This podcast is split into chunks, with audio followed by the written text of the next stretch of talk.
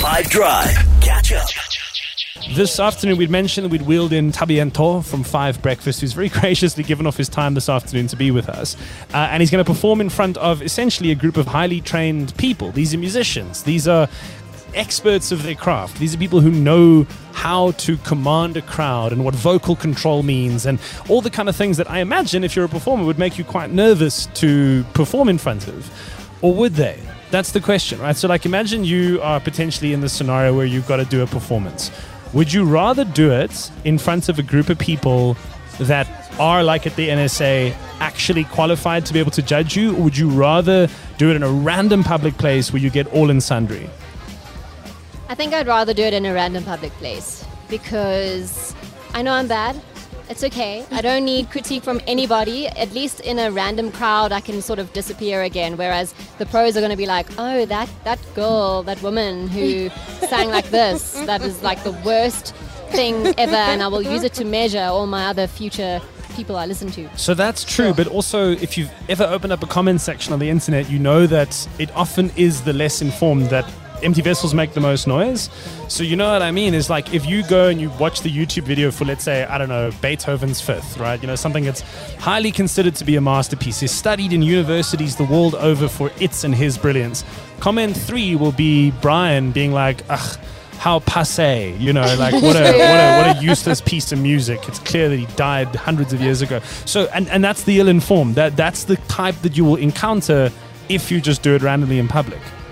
I would perform randomly in a public place where people don't know who I am because I feel like performing in front of experts has a lot of pressure to it. You think so? And it's almost like you have to impress them. And the critique that comes afterwards, just like Nadia said, could be quite harsh. So I'd rather protect my ego You d- and perform in front of nobody. You don't you don't think that maybe the performers would be like more um, gentle and understanding? Yeah, so I'm literally on the opposite side of Erin and Nadia. I would definitely prefer to perform in front of peers, experts, people that know better than me because then I also know where their critiques are coming from, but also they understand little things that also, you know, hinder your performance. Things like noise in a crowd. If you haven't learned how to perform through the noise in the crowd, if you haven't learned how to perform with an audience that isn't as responsive, those kinds of things, then they'll be like more forgiving versus in the street.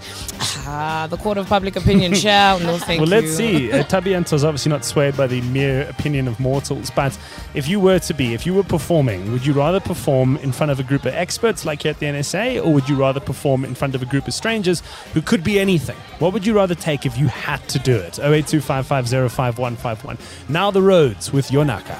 Drive. Um, thank you for the awesome show.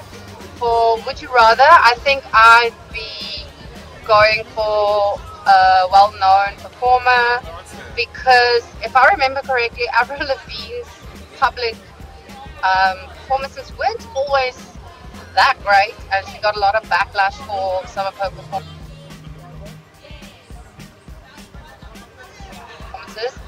But lady's still doing it, and she's keeping it strong. She made comebacks, and I always root for the underdog. So, um, in that case, I think I'll stick to what she did. Didn't turn out so badly for her.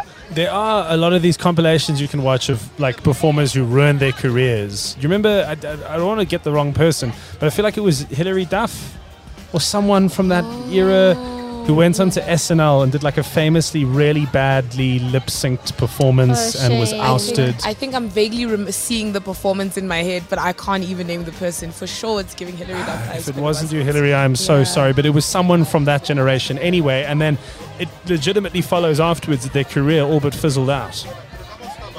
Hey, Nick and team. I hear that you guys are at NSA, uh, the National School of Arts. Funny thing is, uh, I used to go to that school a couple of years ago. Um, all I'm gonna say is that, damn, this is like, it's such bad timing. I wish you guys did this when I was there, because it sounds like you guys are having a freaking blast.